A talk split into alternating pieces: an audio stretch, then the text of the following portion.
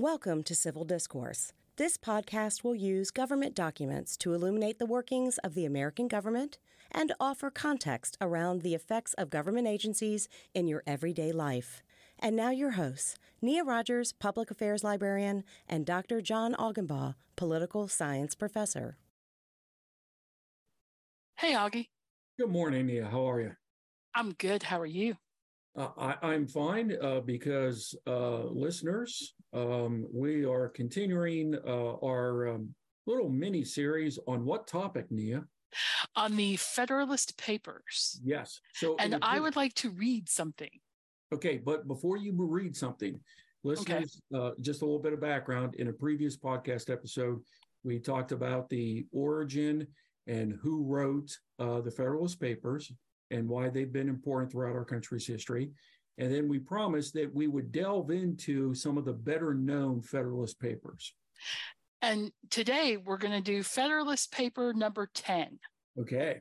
But I want to read from the Anti-Federalist, because remember we said that we would tell you what the fuss was about. Yes. And so Anti-Federalist Essay 10, which, by the way, it turns out they match in numbers. Isn't that convenient? It is rather handy, which appeared in the Maryland Gazette and Baltimore Advertiser on March 18th, 1788. I love the titles of old newspapers. Right. Every Maryland Gazette and Baltimore Advertiser, because that must have taken up half the top page to start with. You don't have to have a lot of news because you got a big old title. It sounds like this title was written by Yoda, but just bear with me. The preservation of parties, public liberty depends. Ooh. Which I do think it does sound a little bit like Yoda. The preservation of parties, public liberty depends. Yeah, anyway, by the way, just absolutely poor sentence construction, very passive. Right. But listen to this quote from this, which I think was really cool, that on the preservation of parties, public liberty depends. Whenever men are unanimous on the great public questions, whenever there is but one party, freedom ceases and despotism commences.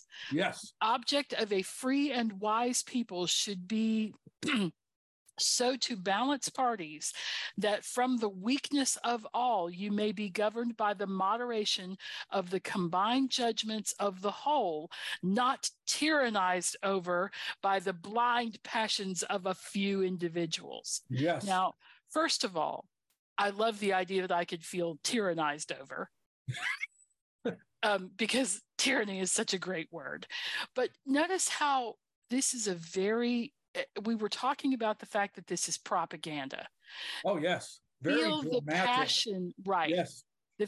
Whenever men are unanimous on great public questions, freedom ceases and despotism commences, right? We will have a despot and yes, they will rule over us because that's what they had just fought a war. Yes. To get rid of. King yes. George, who was, by all accounts, a despot. Yes. Or by most accounts. I suppose his account isn't that, but everybody else's account. In the language of my daughter, he was not a nice person. He was not a nice person. And they were trying to avoid that by saying, if we have a whole bunch of people making the rules, moderation will be what comes out of that, because you'll yes. get rid of the extremes. Yes. And they were worried about the extremes, right? They were worried about if you had a federal government and it was run by a nutcase. Yes. Then what's the difference between that and King George? Yes. So it's not a bad argument to start with, right? It's not a bad, or it's not an unfounded fear. No, it's not an unfounded fear. And the response in Federalist 10, written by James Madison, actually goes ahead and concedes one of the assumptions of Anti-Federalist number 10, because James Madison does concede in Federalist number 10, Nia, okay, that there is the danger in a democracy of what Madison referred to as the mischief of factions. Ooh, that's another great phrase. It's another great phrase, right? And the way Madison described it is you would have groups of people who would come together, okay, and form this overwhelming, tyranny, and then it would harm minorities. Because, and at that time, Nia, statistically, the minority was well-educated land-owning men. Right? Okay, right. That's a fair point. They would have been the minority. They were in charge of things. Yes. But they still would have been the minority because... That's right. Okay. Okay. So he was a little concerned for his own people. Okay. But then Madison goes on and says, where the anti-federalists get this wrong is that the anti-federalists want to make it really difficult for factions to ever occur. And Madison says, well, we know that in general, historically... That's not realistic. That's not realistic because people are going to want to come together. I was going to say, have you ever met humans? Yes. They will break themselves into factions. Yes. But then those factions will then try to... Yes. Okay. Convince, meld. Yes. Okay. Whatever. The enemy of my enemy is my friend, right? If you get enough people in the factions who say, these rich landowning white guys, we could do without them. Yes. Like they could overwhelm the minority. So what Madison said was, instead of trying to prevent those factions from occurring, we should mitigate their effects. And he said... Okay, so work with human nature. That's the right. Constitution should work with human nature, not try to change human nature. Okay? Okay. So Madison's response was, how do we mitigate against the mischief of factions? And this is where he gives the defense of separation of powers and federalism, because he said it would make it really difficult for factions to come together and exercise all of the great power given to the government in this new constitution, because there are structural devices like separation of powers and federalism that would allow groups to check one another, right? Okay. So the example, Nia, I give in my class is, let's just say, for instance, we have a congressional election and an election of a president where a whole bunch of people get elected and they want to fundamentally change Social Security because they're concerned that it's going to be bankrupt in about 15 years, which, by the way, it could be. Okay. Right? We're concerned about that too, but anyway. Okay. So these newly elected people decide to pass significant changes to Social Security as we currently know it, right? According to Madison, those who would like to keep Social Security as is, have multiple opportunities to influence, those policy changes. They can do it in Congress. They could try to influence the president. They could go to the courts and claim that it's either illegal or unconstitutional. And because Social Security, like most federal government entitlement programs, are administered on a daily basis by the states, they could try to influence how those policy changes are administered or implemented at the state level. Right. Because that's how you control factions. You don't do what the anti-federalists would propose, because the anti-federalists say, we have this new constitution that would basically allow, factions, to control us, to, elect a despot, right? Okay. Right. Okay. And Madison goes, there's that danger in a democracy. But instead of trying to change human behavior, let's try to mitigate the effects of human nature. Right. You can elect a despot, but he doesn't actually have the full despotic powers. Yes. That you might fear he would have. Yes. Because what we've done is put checks on that. Yeah. Can I, by the way, can I read a phrase from the Federalist 10? Yeah. Quote, sacrifice to its ruling passion or interest both the public good and the rights of other citizens.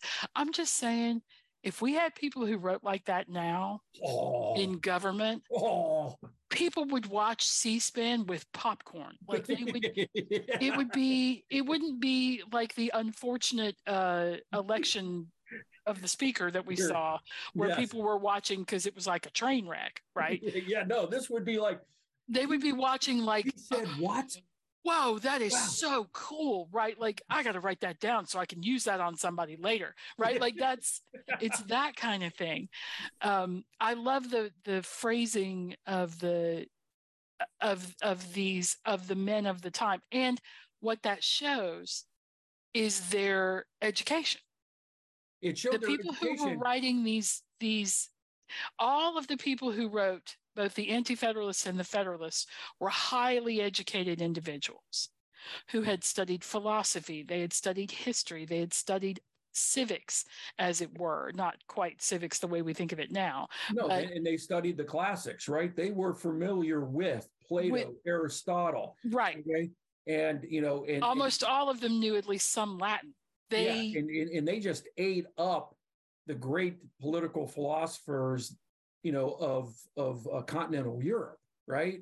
Right. And Nia, you know, you just read that quote, okay? You know, that quote, okay, is an acknowledgement by Madison that he could agree with at least part of the Anti-Federalists, because like the Anti-Federalists, Madison feared the tyranny of the majority, okay?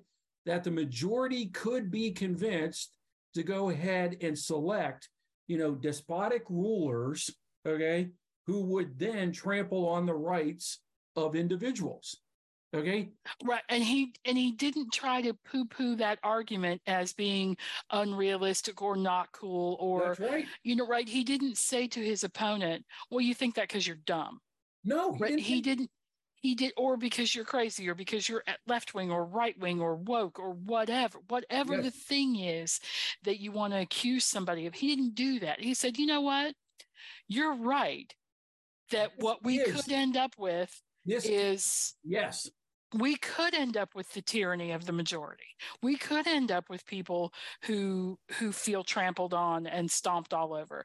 But what we have to do is, one, trust in the process. Yes. Which is the Constitution, right? We have to trust in what we're doing in there in terms of balancing the powers. And we also have to trust that human nature will go so far and then it will stop going that far. Because as we know with despots, they are regularly overthrown. Yes. They are regularly murdered in their sleep. It's a tough thing being a despot. Like, you have to be careful about that. Yeah. Right? Because you can go too far. And you can't really rest at night. I mean, how many years did Idi Amin not get any sleep at all? Because he was waiting for somebody to kill him in his sleep, right? Like, it's... Now... Because, again, human nature will balance out eventually. And the other thing that Madison pointed out as a safeguard, Nia, and I did... And you probably noticed this in the research notes. Madison predicted that the United States would grow so large that there would be such a wide array of disparate geographic, religious, social, economic interests that it would be really difficult for a majority faction to come together and dominate. And how prescient was that? Yeah, I mean, because sorry, go ahead. And again, how many times, Nia, have we talked about in this podcast about how difficult it is to govern the United States in the 21st century because the country, one, is geographically large, okay? But in terms of varied interests, right?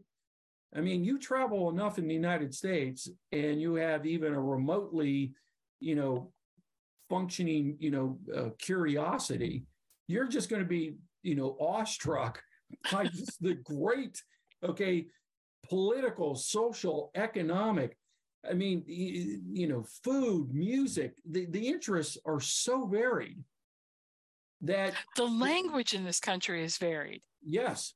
Try that fuzzy brown drink, in bottles. Soda, pop, Coke, right? Calling everything a Coke. That's what happens in the South. Give me a Coke, right? And what you mean is a brown fizzy drink of some kind. Yes.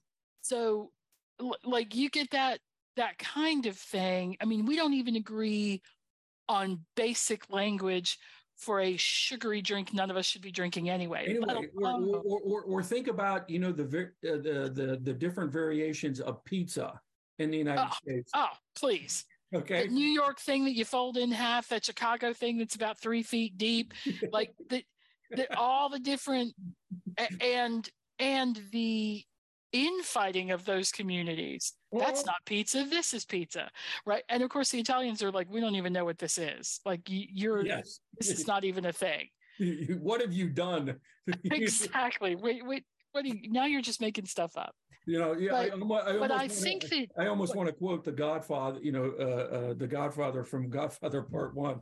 Look what they've done to my boy. Right? Okay. I mean, yeah. Right. It's huge variations across the nation. And in some ways, that's a good thing because it keeps us from getting too nationalistically bonded in the sense of, Germany in 1939. Yeah. Right. Right. It prevents that kind of thing because we just have so much discussion in this country and argument. But it does make it difficult. Thank you. Okay. But it does make it difficult for us to build a consensus. Build a consensus that actually... Something really bad has to happen for us to have a consensus. Oh, yeah. It has to be a major economic crisis. Right. The United States before World War II was very much factionalized about whether we should join World War II or not. You get Pearl Harbor and that goes away. Yeah.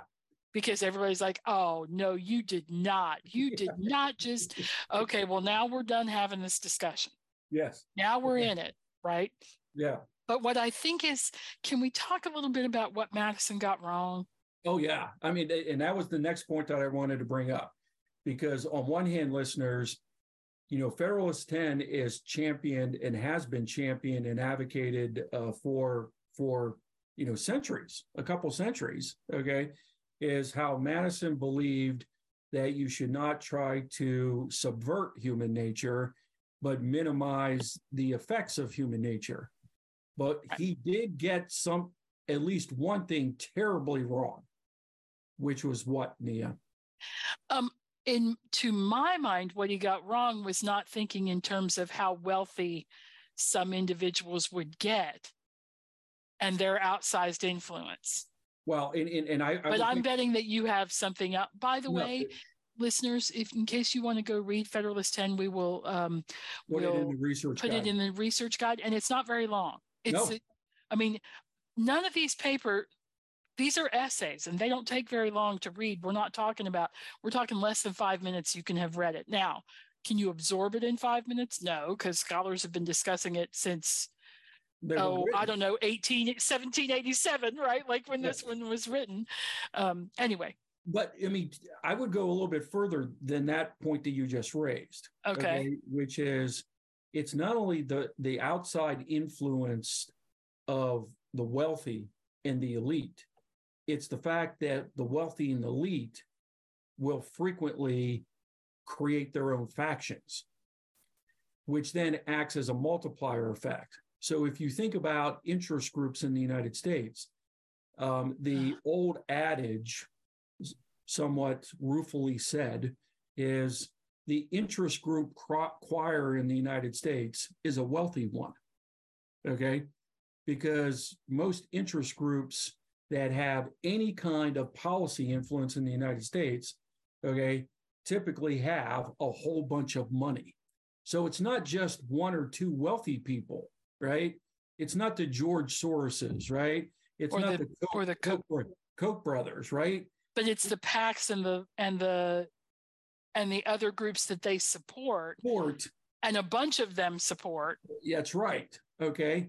You know, that's why, for instance, when unions became legalized in the United States in the late 1930s. And, that's why politicians woo them, because enormous numbers of people and money paying their dues, and all of a sudden unions now can compete, okay, with interest groups crafted by big business or really wealthy, you know, capitalists, right? So now all of a sudden you have all of this money with all of these interest groups, okay? And what do elected officials need when they run for office, Nia? Money. They need money, right? Oh, they call that a war chest. Yeah, they call it a war chest because they're going to war. Right. And boy, is that the wrong idea about politics. But anyway. Okay. But it is. It's treated as a war, and it's treated as a war in the sense that it's okay to say anything you want about your opponent. Yeah, I mean, and so, which is not okay either, but yeah. So Madison got it wrong about interest groups. I mean, I don't think he understood how interest groups could form in the United States as the American economy shifted from agrarian to industrialization, right? You know, the robber barons, Nia, of the late 1800s. Okay, I mean, they created a model that you still see interest groups use today, which is if there are people with similar interests to you, okay, and they have money, you want them as part of your group. Right. So you jointly hold things together, or you come out with joint statements about blah, blah, blah thing. And it's to multiply the effect of your power and your influence. Right. Okay. The other thing that in Federalist 10 is always viewed as a response to or a concern about political parties. But I really don't think Madison understood how political parties, okay, would develop in the United States and end up controlling government positions. And those positions have power, because that was the thing about those positions in the U.S. Constitution, you know, that the Anti-Federalists frequently railed about. Theoretically, the United States Congress could do a lot to a lot of people. And we've discussed this, right? Right. Okay. Or the president being a sole person. Okay. I mean, the Anti-Federalists were just like, how's that not a king? Right? How's that? Yeah. I mean, there's a certain argument there. That's right. I'm not saying that they're not completely wrong, especially with the power of the executive order. How is that not a king? How is that not a despot?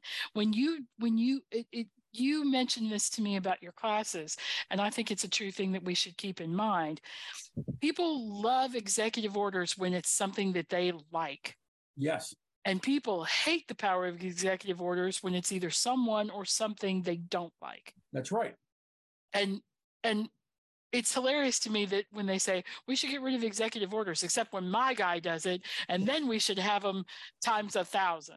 Yes, and you're like, right. Okay, but it doesn't work that way. Just like when we talk about getting rid of the filibuster, it's a dangerous game to play, because you will at some point be the minority party.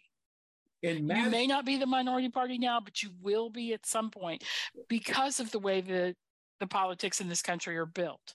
Yeah. And you know, Madison's point was, okay, separation of powers, checks and balances, and federalism would mitigate, okay, the effects of factions. But, you know, Nia, to your point, let's say the country picks a president, okay, of one political party, and both houses of Congress are controlled by that political party with comfortable margins, like a large enough margin in the Senate to overcome the filibuster. At that point, okay, those structural, okay, counterbalances that Madison references in Federalist 10, they don't work. They don't work, right? Okay, and again, think about, for instance, Roosevelt in 1936. He runs for re-election, okay, absolutely wipes out the Republican Party opponent, and he increases the Democratic majorities in both the House and the Senate. He was, in effect, a king. Right.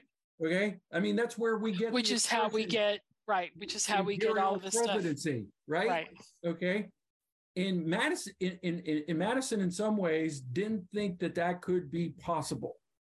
Well, it becomes possible when you only have two political parties, and if one does really well in elections, guess what you get?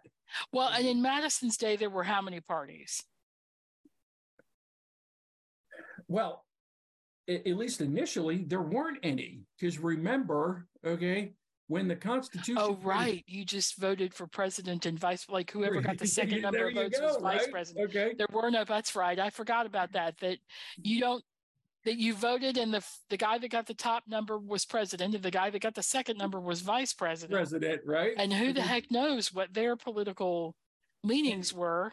And throughout the first half of the 1800s, you actually had regional parties, right? Okay. It wasn't unusual to actually have 4 or 5 people run for president. That's pretty awesome.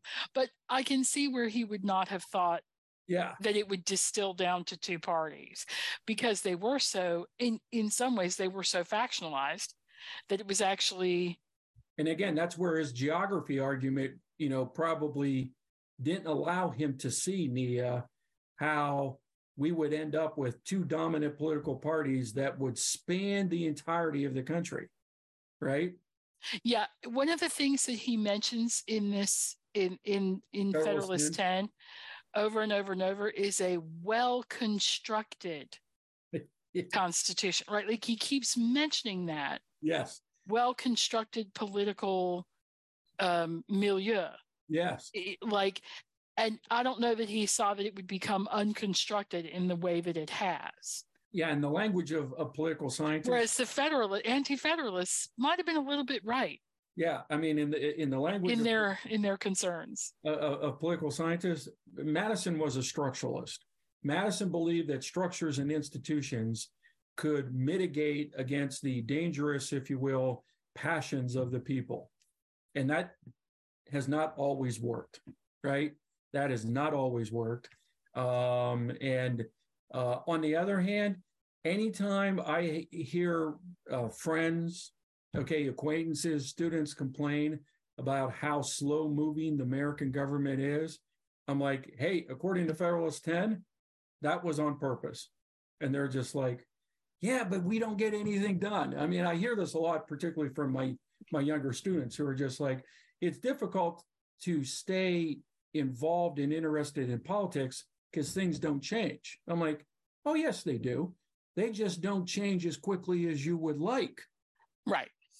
Okay. They're more on the incremental, right? What do they call that? It's not geographic, but the sort of the way glaciers move, right? Like yeah. That's their time scale. Yeah, we get glacier changed instead of, you know, moon change, right? Right. Okay. And at times, and you see this, for instance, with the protests. After the George Floyd murder, or even the January 6th, 2020 riots at the Capitol. Okay, when you don't get that kind of immediate change, there are folks, okay, who will respond. Okay, they may not respond well. Okay, but nevertheless, okay, if you read Federalist 10. Okay, incremental glacial change, okay, was hardwired into the system because Madison, as you pointed out, Nia, and this is all over Federalist 10, okay, a well-structured, and I'm just like, what, you know, in many ways, Madison and the framers kind of sort of viewed it as they were building a nation, right? They were building a nation. And like, you know, when you're building a house or an office building, when it's being constructed, I don't know about you, Nia. Sometimes I'm just like, I don't know what they're attempting here, but this doesn't look like anything, right? It doesn't look like it's going to stand up. Yeah, right? Okay. And then it turns out to stand up really well. Part of why you have to, it's an excellent metaphor, because part of what you have to do when you build a skyscraper is it has to be able to move with the wind. Yes. But not too much. If it moves too much with the wind, it falls over on the buildings next to it, and they don't like that. No. But if it doesn't move at all, it will fall over on the buildings next to it, which they don't like, as aforementioned, because it doesn't give a little bit. It has to do both things. It has to be strong, but it has to be slightly maneuverable. Yes. Can I read another phrase from the Federalist 10? Yeah, yeah, go ahead. So strong is this propensity of mankind to fall into mutual animosities that where no substantial occasion presents itself, the most frivolous and fanciful distinctions have been sufficient to kindle their unfriendly passions and excite their most violent conflicts. Yes. Now, I'm just going to put out here, Madison didn't think a whole lot of the people in some ways, right? Yeah, he was basically like, humans are kind of just animals with less hair, right? We're gonna do these things, and that's actually a good thing. You can depend on that. Yeah, because to be the thing that, like, yes, a faction may form, but then somebody's gonna say something about somebody's mama, and it's all gonna be over, right? Like there is a perceived insult or there is a perceived rift. And then it drives that faction apart. Like what Madison was saying was, that's good. We can depend on humans to be fickle. We can depend on humans to be not able to hold together a faction. for any super length of time. And boy, did he get that right.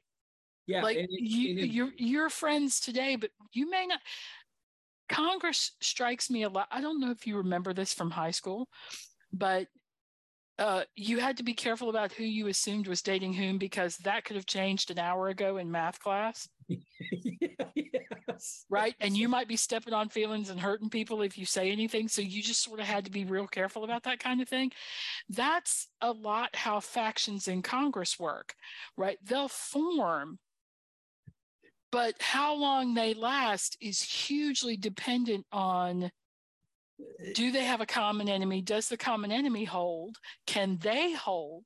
You know what faction? You know what bill is being proposed? What bill's being discussed? What bill's on the floor? How much do they need that thing versus this thing? Yeah, I mean, how much do they dislike the person who brought it up? Like, and again, listeners, what Nia is pointing to is on that point, Madison's responding to one of the overarching critiques of the anti-federalists of the then proposed Constitution, which was the government would have so much power that this would be harmful to the people. But Madison's view was, and this was shared by many at the Constitutional Convention, was that, you know, in the aftermath of the Revolutionary War, the people of the various states had basically gone ahead and demonstrated that they could turn on one another just like that. Right. Okay. So if we know that that's going to happen, instead of hoping that it's not going to happen, they were very pragmatic. Madison in particular was very pragmatic about human nature, right? Let's just build a system where that takes that into account. Yeah, it's hardwired into it, right? Okay. So, and what we criticize today for as deal breaking and compromising, well, Madison was just like, we want to encourage that, because it's not going to be permanent, Right. It's not going to be permanent. The deal that is made this week won't hold 3 years from now. No, right? And think about, for instance, if you are the Democrats in the United States Senate, and prior to last year's midterms, you basically were at the whim of two senators, Joe Manchin and Kyrsten Sinema, right? And as well chronicled in the press, and as we've joked on this podcast, good luck figuring out where those two would fall on any particular bill, proposal, policy, etc. Right? Right. because where Joe Manchin was in April might be completely different at the end of August, okay? And because Kyrsten Sinema, okay, has been noteworthy, okay, for not disclosing where she falls on proposed legislation in some cases until they actually take a vote on it in the Senate, okay? That proves, if you will, Madison's point, which is, okay, our elected officials are going to often act like their constituents, which is today, Nia, okay, you and I can go ahead and agree on where to get lunch, okay? Tomorrow, I might go ahead and say, are you... I don't want to eat lunch with you. Yeah. Right. And then next week, when you need me to sign off on something, you're like, hey, that's at lunch. Yeah, right. You know, hey, I got this project and could you work with me? And again, Madison's assumption was, well, if it serves your purposes, Nia, you will say yes. And if it doesn't, you'll go ahead and say, I'll get back to you. Right. And the anti-federalist argument was, I think, and make sure I'm clear on this, that factions would form and they would stay formed because the conditions that formed them wouldn't change quickly enough. Yes. And they could tyrannize the minority. Yes. Yep. And probably in some instances they were right too, right? There's probably been, I mean, Madison sort of had a pretty decent read on people of, they don't get along now, but I wouldn't hold my breath on that lasting. But occasionally it does last. Occasionally, well, even disparate people who don't agree on anything else will agree on, say, the farm bill subsidy. Well, right. Brings Democrats, that brings farm Democrats together with farm Republicans. Yes. To say we need this thing. And the overarching thing that draws them together is farming, not the bill. Yeah. Or think about, for instance, the various Southern states imposing Jim Crow after the Reconstruction. Right. Right. Now, you know, for those of us, you know, from the North, okay, or were born in the South, you can go ahead and say, well, all Southern states are the same, but they're not. Okay, they're not. Right. Okay, and you can't go ahead and say that. But the extent to which, okay, there was a coalition of whites who were like, okay, the Civil War, okay, didn't turn out the way we wanted. The rest of the country thinks we're racist because we believe in slavery, okay? And we don't like African Americans. Right? Right. And or more likely, we fear them. We fear them. As a voting bloc, as a group, we fear them. Politically, economically, socially, etc. Right. Right. We fear we will lose our place to them. And to a certain extent, the anti-federalists, okay, captured that particular context extremely well, whereas Madison, okay, would have argued at no point could the Southern states, okay, for nearly a century, okay, after the Civil War, be able to maintain that. Madison just didn't think that would be possible. And boy, was he wrong. Oh, he was wrong. Terribly wrong, right? Right. So what we're getting at here with the Federalist Papers is, even though the Federalists won, yes, they weren't always right, and they weren't always they couldn't always see the way this was going, because guess what? Madison was not Nostradamus. Mm-hmm. Madison did not have a crystal ball. Nope. He could not possibly. I don't know that he conceived that the South would secede from the Union and have to be dragged back kicking and screaming, and that the Jim Crow laws of the South, the North mainly let go so that they didn't have to have another Civil War, right? I'm not sure that he saw any of that. Now, by the same token, the anti-federalists, basically, their argument, almost all their arguments so far as I can tell, and I've only read a couple, so I could be wrong, and I'm going to keep reading as we work on these, is that generally no kings. Oh, yeah. Like, if you could just break it down into two words, it would be no kings, right? Like, yes, I mean, we need whatever system we set up They were rabidly anti-monarchy. And they would see the modern obsession with the British monarchy, the modern obsession in the United States with the British monarchy, as nuts, right? Because as appalling. We just lost blood and treasure to get rid of these fools, and now you want to keep them in the news. And like currently the Prince Harry's book, Spare. Yes. It's like on the top of the bestseller list. And they would be pulling their hair out and saying, are you insane? Yes. Why do you care about these people? Because so many of the Anti-Federalist papers basically just start off with this new kings. This new constitution basically makes the federal government just like the British crown. Right? Comma, no kings, colon, enter more argument here. Yeah, right. Okay. And, I mean, it is a constant theme, right? The reason they were having that argument is because there were still people.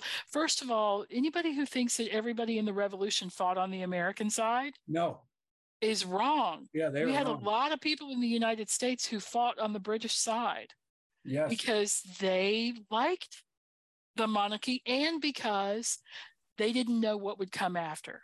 There had only been monarchy as far as they had ever known, and they didn't want to experiment. They didn't want to find out this bold new whatever and if Madisonian plan thing. And for listeners, just to do a sort of like a thought experiment, think about how many times in your life you've not wanted to go ahead and do something new because you feared change. Right. Even though the thing you're doing is grinding, painful, and terrible, it's a known thing. That's right. Okay. Right? Better the devil you know than the devil you don't is a common phrase. Yeah, right? I mean, and those people were known as Loyalists. And they may not have liked everything about the British crown, okay? But they knew the British crown, okay? The previous... Well, it's a system they could work within. Yes, because, they had figured out... the previous generation of their family or previous two generations, had, lived under the British crown, and they may not have been thriving, but they knew that. Right. What they didn't know would be the result. And they did know, in the early years of the Revolutionary War was, things weren't going well. I mean, because war requires sacrifice. Right. And we were losing at first. Yes. Okay. I mean, yes. So, they're like, this isn't going well. And when we lose this, we are going to be punished unbelievably. Right. And the people who thought we either have to win it or we all have to die because we've committed now. And, that's the Hamiltonian sort of point of view of, or, give me liberty or give me death, which is Thomas Paine. Yes. Patrick Henry. Patrick Henry. Yeah. Patrick Henry. Was... Right. Like this sort of idea of, I don't have a choice now. I'm in it. And if we can't win, then we have to die, because when George gets to punishing us, it is going to be awful. Yeah. Because this idea of losing a war with dignity, that didn't exist. Right. Okay. I mean, well, and if they had not won, we would be we would have been occupied and we would be a Commonwealth nation now. Yeah. So probably a little earlier than Canada getting our freedom, but still. Yeah. I mean, because at some point, one of the difficulties that colonial powers have always had historically is when they've tried to keep as colonies nations with a lot of people and a lot of territory, it just becomes really difficult. Right. Okay. Right. And just as a side note, when you think about tiny little Britain owning like 3/4 of the world at one point, you're like, wow, okay, that's some pretty intense, intense imperialism there. Yeah. Right. But I mean, I'm glad you captured that, because it's easy to go ahead and say the Anti-Federalists were one-trick ponies with their argument. But understand why they were so concerned about a strong national government, right? And there are still elements of that debate even today. Oh, yeah. Okay. And every time I see a state go to federal court to go ahead and challenge something that the federal government is doing, I'm reminded of the anti-federalists, okay, being concerned that too much power was given to the federal government in the then proposed Constitution. All right? Right. Because that was central to the anti-federalist argument. The best government is the government closest to the people. And the one most responsive to the people. Most accountable to the people. Right? Because if you make a decision as the governor, right, in a local state, in a state area, the response to that, ask Governor Youngkin, is going to be immediate. Oh, sure. Right? When he put in that phone line for education, you know, call us if you think that something squirrely's happened at your school or whatever. Oh. The response to that was immediate. Right? He got an immediate response to his action, which caused them to slowly 10 months later and quietly kill that thing, and it doesn't exist anymore. I mean, now you can't do that. But you have to, like, the anti-federalists were saying that's what will get you the best governance, is when the people can say no, no, no, no. Oh, yes. And have it actually be something that counts. Right now, I regularly say no, no, no to the president, and they don't hear me. So whereas I think if I went to this city council meeting, and I said no, no, no, they would actually have to deal with me, even if nothing else, to have me thrown out of the meeting. But still. Yeah, I mean, it's kind of sort of like, you know, Neil, what you have discussed, you and I have discussed, about every time the Supreme Court in June hands down all their big rulings, and you've laughed because you know, okay, that I will, like, you know, start, you know, yelling and screaming at my computer. And the Supreme Court's not responsive. Right? Darn them all to heck. Okay. On the other hand, okay, the local government where I live, okay, if a bunch of my neighbors are doing something I don't like, and I make enough phone calls, at some point in time, there's going to be a county vehicle, okay, in my neighborhood checking out the situation, right? And that's, you know, responsiveness. And that's the point that the anti-federalists were making, right? And it's really easy if you're in New Mexico to go ahead and think that those yahoos in Washington, D.C. are not going to be responsive to what's going on in Albuquerque, New Mexico. Right. And you're right. You're right. Okay. But Madison would say that's a good thing. He would say that in Federalist 10 because the country's so big. Okay. The yahoos in Washington can't tell you what to do in Albuquerque, New Mexico. They got too much stuff going on. So which do you prefer? Right. Yeah. Right. Right. Okay. So everybody had a decent argument here, but we would say that for the most part, Madison won this one. Right. Yes, he did. Yeah. He did. We just to remind people, we do think he lost out on a couple things. We think he didn't see the money that was coming into politics. The rise and of interest group politics. Oh, good Lord, did he get that wrong? And he didn't see that we would drop down to 2 or 1.5 parties, depending on how one thinks of it, because you have the extremes. Right, which is one party, and the moderates, which is a half party in the middle. Yeah, I mean, because right now one of the criticisms of both political parties in the United States is, I don't think we have Democrats and Republicans anymore. I think we have nut jobs and moderates. I think those are our two political parties. But even that, I don't think Madison saw coming. No. So, no. But anyway, excellent. Thank you, Augie, for talking to me about Federalist 10. I guess next time we'll talk about another Federalist paper. I think the next time we're going to look at Federalist 39. Oh, cool.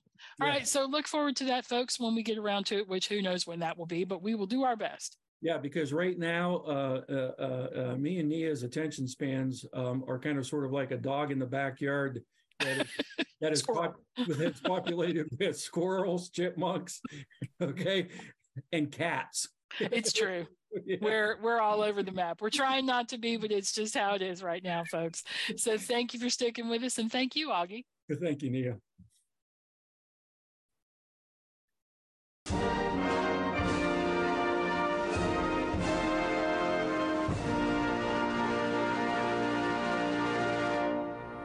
You've been listening to Civil Discourse, brought to you by VCU Libraries. Opinions expressed are solely the speaker's own and do not reflect the views or opinions of VCU or VCU Libraries.